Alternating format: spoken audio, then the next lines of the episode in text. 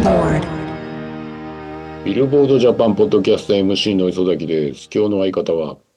高島です。よろしくお願いします。早速行きましょうか。と当週の HOT100 ですが、えっ、と、2つ行こうか。前週と当週。えーではまず1月3日公開分の前週のチャートは3位が星野源の光の後、2位が夜遊びのアイドル、1位がアドのショーでした。で、えー最新週となる1月10日公開チャートは、えー3位が夜遊びアイドル、2位がアドのショー、1位がナンバーアイのゴートでした。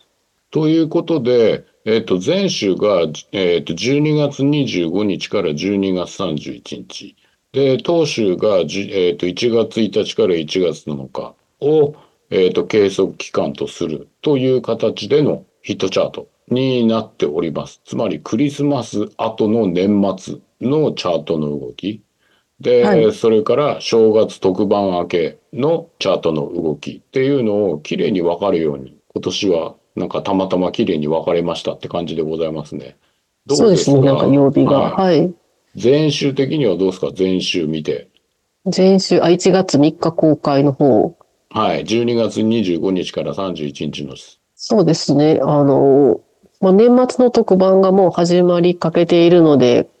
例えばミセスとかのレコード大賞の結果みたいなものがすごくよくわかるようなチャートになっていたり、あとはクリスマスの影響はその前の週の方が多かったのかなとも思いますが、クリスマスの感じも感じられたり、季節感あふれる年末らしいチャートになったかなと思いました。えっと、下がってきてた上の楽曲が、今回の年末の音楽特番によって、えっと、また上昇してきているっていうところだよね。はい後のショーも、えっと、12月25日からの週のところでも、えっと、前週が8490ポイントだったのが9732ポイント。で、1月になったら1万138ポイントに上がっていってる。夜遊びのアイドルも6520だったのが8605と当週になって9600みたいな感じで上がっている。えっ、と、ついでにやると、ミセスのケセラ、セラ、ケセラセラも3690から5665。そして、えっと6584みたいな感じで、この3曲が年末特番効果によって上昇トレンドに切り替わった3曲っていうふうに言えるかなと。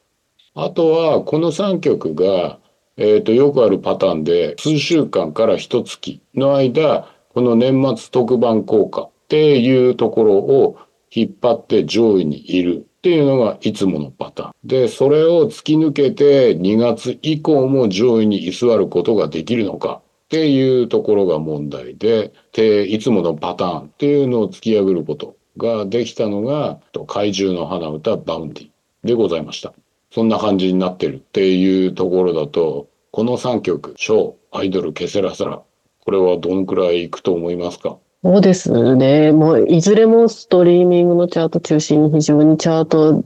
ずっとこう強いイメージがあるので、このまま安定的に上半期もチャートにし続けるんじゃないかなと思いますが。とりあえずこの3曲のところだと、ポイント的に考えても、ショートアイドルがこのままポイントが維持されるパターンになるのか。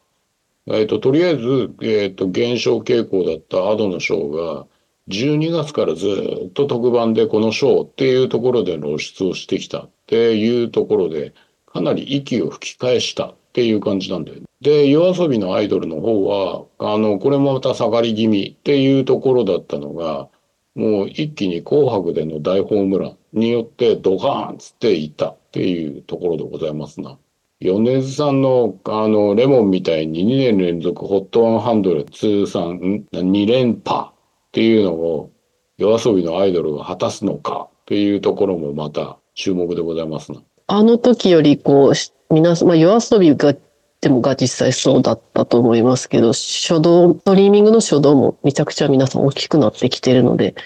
うん。なかなか2年連続っていうのはよりハードルが上がってるんだろうなと思いながらも、でもまあ夜遊びまだまだ強いなというのは、アルバムチャートも HOT100 見ても思いますよね。ポイントの上がり方のところとか順位両方まあ見ながら喋ってるつもりだけど、そういう意味では、まあどこの、えっ、と、新、えっ、と、音楽特番のところでもかなりフィーチャリングする尺が長かったニュージーンズ。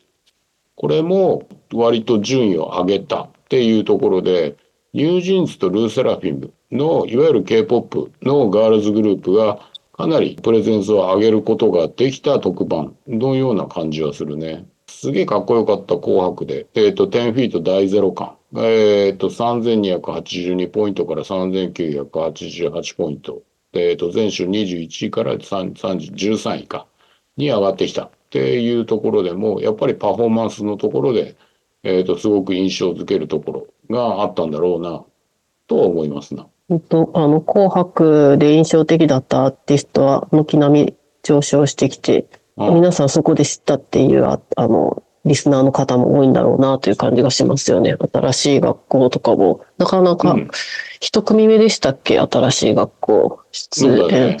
なのに、こう、これだけっていうのって、よほどまあインパクトがあったんだなという感じもしますし。あとはまあ面白いのはあれかな。ストリーミングのところでもきっちりポイントを上げてこれてきているがあの楽曲が多いから。昔さ、テレビのところで割と爪痕を残した楽曲って、ダウンロードのところは反応するけれども、とりあえずストリーミングのところはあんまり反応しないっていうのがよくあるパターンだったのが、割とストリーミングのところも反応するなっていうのが出てきているのがいいのかな。もちろんそれを意識した、えー、と番組のキャスティングもかなりあの一般化してきたっていうところもあるんだろうけれど。ストリーミングのユーザーが広がってきたっていうこともあるのかなと思いつつ、確かに今までだとダウンロードっていうイメージでしたけど、今年っていうか2023年のタイミングで、えっと、フィジカルと、フィジカルとそれからストリーミング、つうかデジタルのところが対前年で増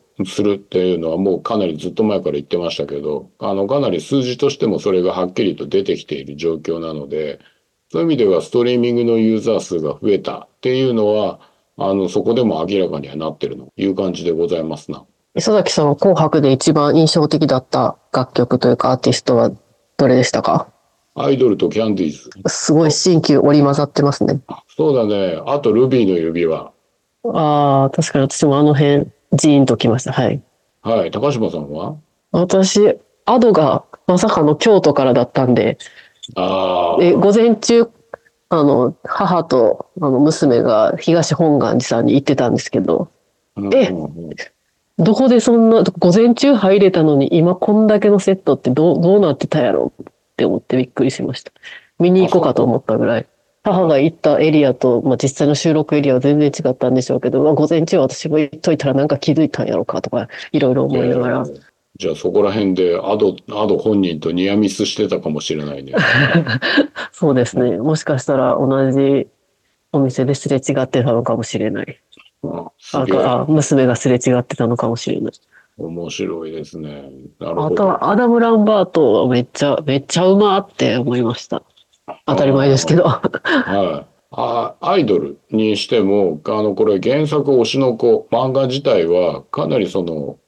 漫画を、漫画をというか、かなり、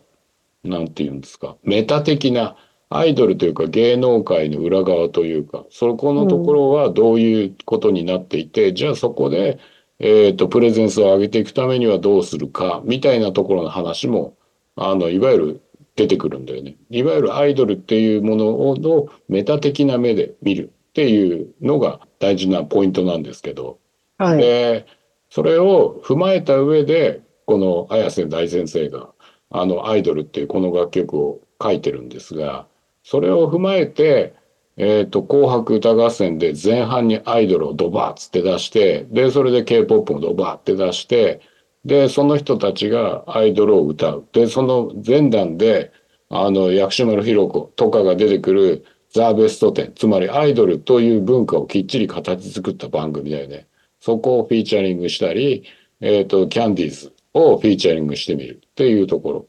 もう伊藤蘭がお客さんしか見てないところ、カメラ目線を送ってないところとかも最高だったんですけど、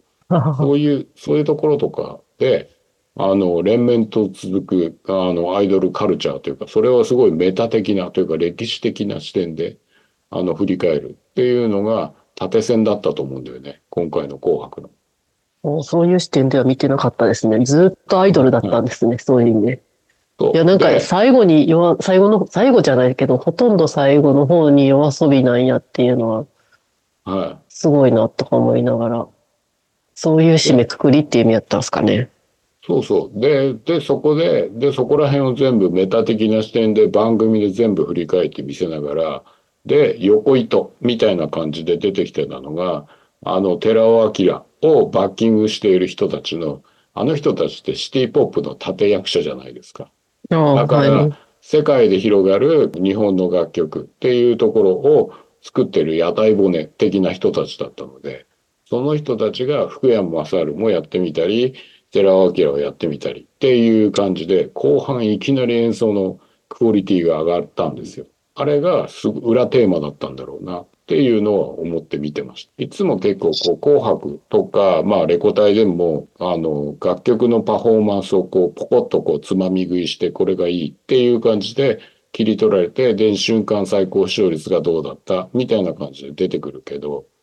かなり今回の紅白は作り手の意思っていうのが明確に出てた番組作りだ。それはすごく良かったなって思っております。それを文字化したのが、えっ、と、この前1月7日の日曜日にやった NHK 特集の K-POP と J-POP を比較する、比較するっていうか2つ並べて世界へ広がる、えっ、と、音楽の話をやったっていうのも多分えっと、それを分かりやすく言語化するとこんな感じっていう意味だったんだ。NHK スペシャルですね。そうそうそ NHK スペシャル、世界に響く歌、日韓ポップス新時代で、ぜひ皆さんまた見ていただきたいですね。う。そこでも楽曲を結構ちゃんと見るとかですね。ハイブのインタビューとかきっちり入ってて、すごく良かったです。えっと、そういう形で、あの、世界で広がる、あの、日本の音楽、K-POP みたいな感じのいろいろな切り口を、えっと、押し出してきていて、で、そこにある、あの、日本での豊かな文化、えっと、昔の楽曲の積み重ねっていう意味で、伊藤蘭だったり薬師丸ひろ子っていうところが出てくる。で、寺尾明も出てくるっていうところで。NHK ホールの全面的に使うのも、あれもすごく良かった。あんまり他、他の番組を批判するっていうのをとりあえず言いたくないんですが、いくつかの番組のところでお客さんを入れてるんだけど、そのお客さんがもうなんか機械的にただ拍手している。あんまみんな楽しんでる感じがすごい伝わらないっていう絵作りをしちゃった。すげえ悔しがってると思うけど、制作者側は。うあのん、もう本当機械的にただ手を叩くみたいな。そうじゃない絵作りをすげえ頑張ってやろうとしてたのよかったな。レコ隊。レコ隊のところはやっぱりストリングスとのあのアレンジがどう作るかっていうところだったんですけど、やっぱりね、イントロの、イントロ、んオープニングであのストリングスっていうかオーケストラが40何人オーケストラがとりあえずバーンって出た時の音の凄さはやっぱりレコ隊すごかったですね。うん、うん。最後のミセスのエンディングのところとかでバンドサウンドとストリングスを合わせるオーケストレーションを合わせるのってダイナミクスを合わせていくからすっごい大変なんだよ。で気持ちはわかるんだけどそこをもっと追い込める時間があったらいいのになってきっと作り手側はきっと思ってたと思うわ。あの、はい本当はストリングスドカーってなりながらあのドカーっていうあのダイナミクスとそれから、はい、大森先生とドカーンって歌い上げるのをきっちり重ねなかったと思うんだけどそこまで追い込める多分時間なかったんだなって思いまあ、ます。難しいんでしょうね、本当に。うん、だったんで名前忘れちゃったけど途中で演歌の人たちとあのストリングスオーケストラがあの共演するっていうところもあったんだけどあの楽曲のアレンジの方がすっげえいいバランスで聞こえててよかったっす。それだけオーケストラとのコラボレーションって難しいんですね、本当に。ライブだったらできるんですよ。うーん。ライブだと、あの、ちっちゃい音でも聞こえるし、大きい音も聞こえるから、そこで盛り上がりっていうのを作っていくことはできるんだけど、一定のレベル、レベル超えたら歪むじゃん。だから、それを、あの、一定のこう、オーディオの信号として、あの、作り込んでいくっていうのには、結構ちゃんと時間と技術が必要なんだよ。なので、えっ、と、それをちゃんと作り込む時間っていうのところと、まあ、聞き、限られた時間の中でどれだけ作っていくかっていうのは、すごいテクニックが必要なわけですよ。うん時間がめちゃくちゃ限られてるでしょうしね。そうそう。だから3回しかやりませんとかさ、はい。きっとあると思うので、で、その中できっとやっていくっていうところでは、複数のスタジオでやっちゃうと、当然能力に、見せ方とか能力にすごいディレクションとか、まあ制作側の能力にばらつきが出てしまうから、そんなにばらつかせたくないっていうところもあって、かなり慎重にはやったと思うんだけど、それでもやっぱりあの別のスタジオでやった時の音の違いとかは、ある番組のところでは歴然と残念な音なのこれみたいなのがあったのでそういうのは今後なればなんかもっともっとこなれていけばいいのになっていうのと制作者側の意図がこれだけちゃんと明確に作られた方が絶対バズるっていうのが今回の「紅白」でも出てたので意図がちゃんと伝わってあの伝われば伝われるほど他のダウンロードでもストリーミングでも他のいろんな指標にきっちり影響してくるっていうことだもん。そうですね、はい確かに。紅白って別に自分の見たいアーティストだけを見るんじゃなくて、やっぱりもう通してある程度、まあ全部じゃなくてもある程度こう流れて、流れを見る人が多いと思うので、となるとやっぱりどういう意図でこの数時間作られてるのかっていうのが分かった方が、じゃあ次も見てみようという気持ちになりますもんね。そういうストーリーが。ということで、えっ、と、紅白というか年末特番のところでプレゼンスをドーンと、いわゆるお茶の間のところにきっちり自分たちの楽曲を届けることができた、Adoの唱、YOASOBIのアイドル、ミセスのケセラセラ。この3曲が今後どうなるかというところは注目でございますな。はい。と言いながら、 Number_i、GOATが、えっ、と、当週1位になりましたよ。そうですね。きっちり1位取ってきましたね。動画再生 MV、YouTube が724万回。ここまで取らなくていいのになっていうぐらいの、あの、デジタルでの、あの、きっちりポイントを上げてきたっていう感じですね。そうですね。ストリーミングでも15位。でも、ラジオも高ポイントなんですね。1位。そうなんですよ。うん。だから、ラジオダウンロード MV で1位。で、ストリーミングで15位っていう展開だ。楽曲も、もう全然、なんつうんだろう。もうヒップホップを、あの、かなり意識した。えっ、と、ちゃんと今のダンスも意識した。で、形での、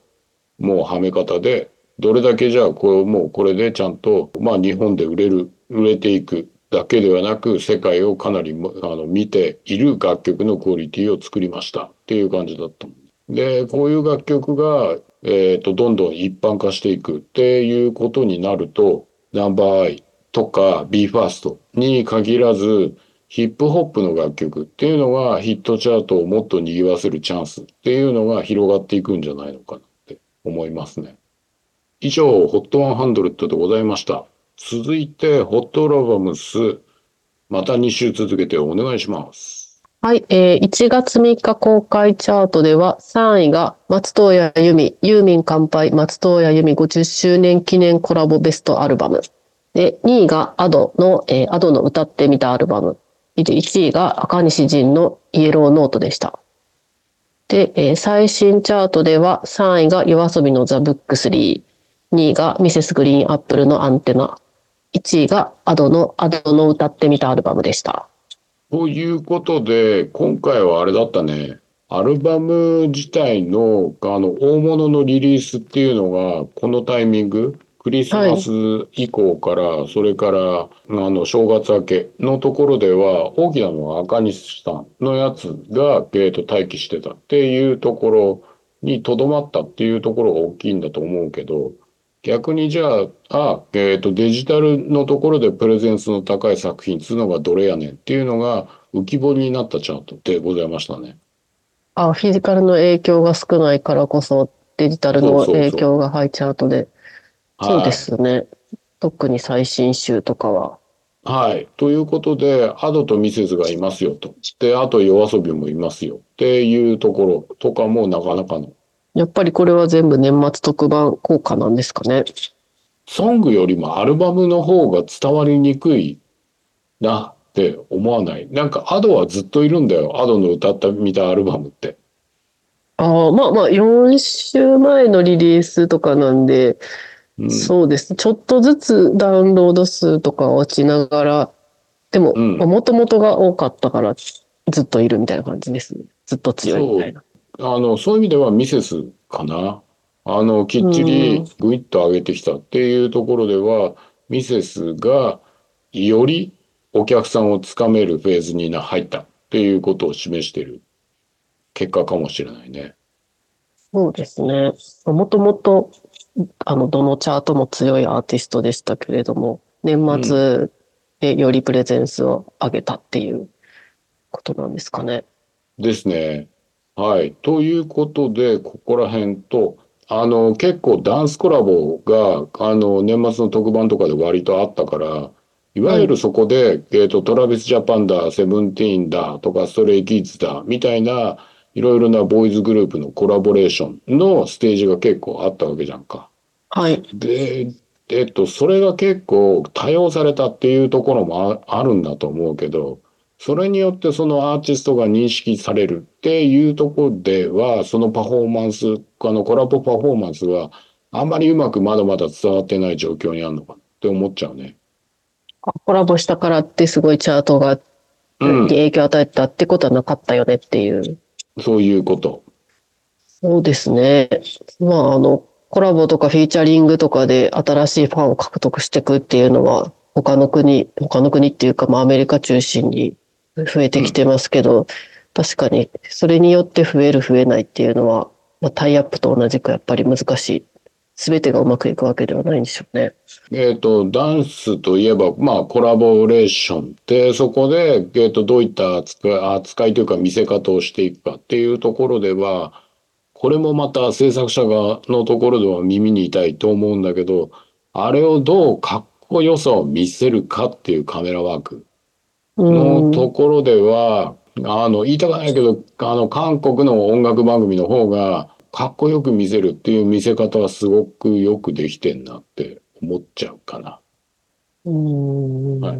一連の、あの、地上波のところで、ウィークリーで行われている番組っていうところでの、ダンス番組でのキレの良さをきっちり伝えようっていうところでは、日本の方は割とそのメロディーを伝えるっていうところの見せ方の方に比重がかかりすぎてるのかわかんないけど、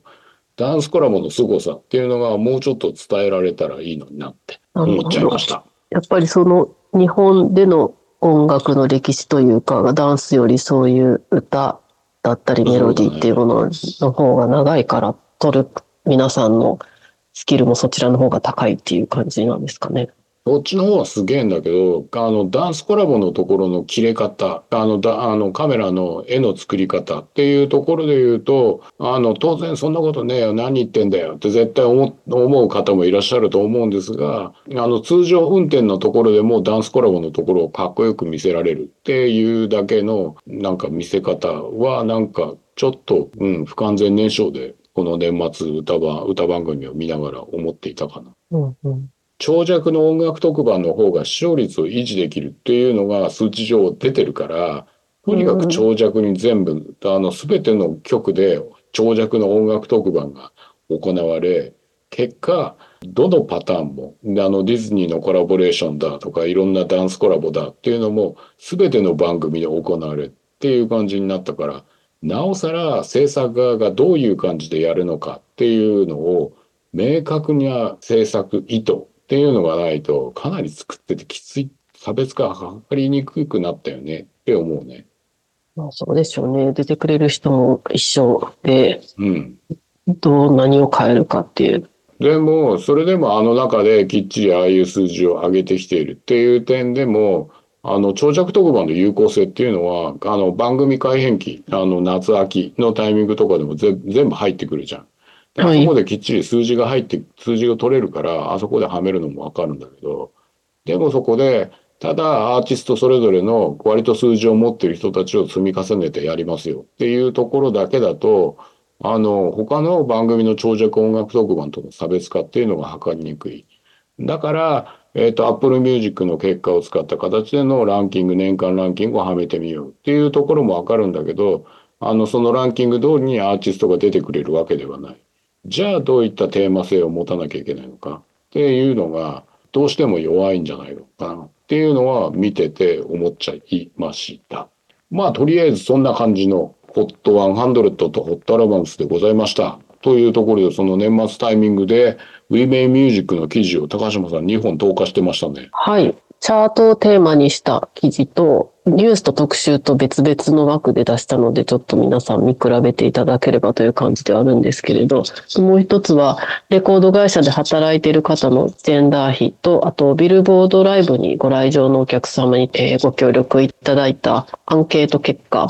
をまとめた調査ですね。ウィメイミュージックのビルボードジャパンとしては、今後の取り組みに対してもかなり影響を与えるアンケート結果っていうことになったんですかね？我々2022年9月からこの取り組みをやってきて、まあ、ライブだったりとか、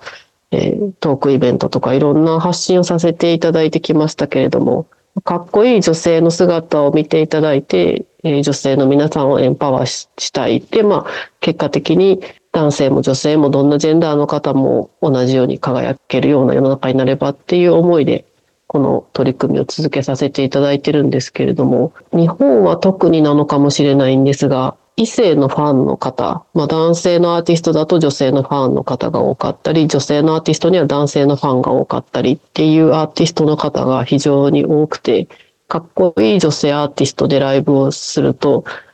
お越しくださるファンの皆さんは男性の方が多くて、まあ、男性も一緒にこの課題を考えていきたいと思うので、男性の方に来ないでくださいとは思わないんですけれども、どっちに向けてどう発信していくのかっていうか、エンパワーしたいのは一体誰なんだっていうところを考えると、非常に難しい発信の仕方を考えていかないといけないなと、あの私たち自身も振り返る、自分たちのまあこれからをどうどうしていくかっていうのを考えさせられるような結果になったかなと思っています。ちょうど昨日、あの、アメリカのビルボードと会議を行ってたんですけど、あの、ウィメンミュージックの話とかすると、非常に興味深いっていうリアクションだったよ。だからやっぱり、アメリカからが考えるウィメンミュージックのあり方と、日本の状況っていうのが、受け取り方が、まあ B2C でも B2B でもそうなんだけど、それがかなり違うんだっていうのは、あの、興味深いものであるなっていう感想で、あの、じゃあまあ継続していろいろやっていこうかっていうところで落ち着かせたんですけど、なんかヒットチャートを立ち上げたタイミングのところでも思ったんだけどさ、あの、すげえ大変なやつを立ち立ち上げちまったぜっていうのは、あの、思いながらやったんだけど、うんと、まあ、それ並みの、それ並みのかなり大物に対して向き合うことになってしまっているんだなっていうのは思ったかな。シンプルに言うんだったら生きづらさを感じる人たちが減ればいいよねっていうことだからね。だから別にその女の人をエコひいきしてくれとかそういうことではなくて、なんか特に私は女性で管理職で、でも子育てしててってすごいなんか逆にめっちゃ頑張ってるんですけどっていうのを言いやすい立場だと思うんで逆に言いづらいんですけど、このメッセージを。だから別に私はエコひいき、私が働きやすい世の中、保育園もっと作れとかそういうことを言ってるわけではなく、あみんなが生きづらさを感じないっていうことが一番ですもんね。そういう世界だったらもっといろんな音楽とか映画とかビデオとかも楽しめるんじゃないかなと思ってるわけですよ。鹿島さん、あれですか？あの少年ジャンプって読まないよね、きっと。昔弟が読んでた時には読んだことはありますけど、もう今は読まないですね。あの、ワンピースっていう漫画があってですね。で、そこで、いやそれは知ってますよ詳しいストーリーはあんま言わないですけど、最新号のタイミングで、あの、何々の実っていうのがあるんですが、いきなり力をが出なくなるんです。で、それが成長するに従って、現実を知って、で、未来に期待を持てなくなったから、その人は力を発揮することができなくなったっていう理由付けなんだよ。すげえなと思ってですね。あえの、未来に期待できなくなったから成長、あその薬が効かなくなった。そう、〇〇の実っていうところでの能力を発揮してドカーンっていうパンチを発揮と話すことができなくなった。あら悲しいですね、それ。ですよ。なので、まあ、これからの先がいい未来っていうところを、じゃあこの現実、あの、ジェンダーギャップといったような現実があったところでも、じゃあ、いい未来であるということを提示するということは可能なんだろうかな、と思いながら、あの、なかなか重たいテーマを、はい、ワンピースは、えっと、正月早々投げてくるんだな、と思って見てた次第でございますよ。確かに。えっ、と、不定期での更新になって大変申し訳ございませんけれども、なんとかこのまま聞いていただけますと、フォローしていただけますと非常に新人でございます。今回も聞いていただいてありがとうございました。また数週間生きながらえて、こちらのポッドキャストでお会いしましょう。さようなら。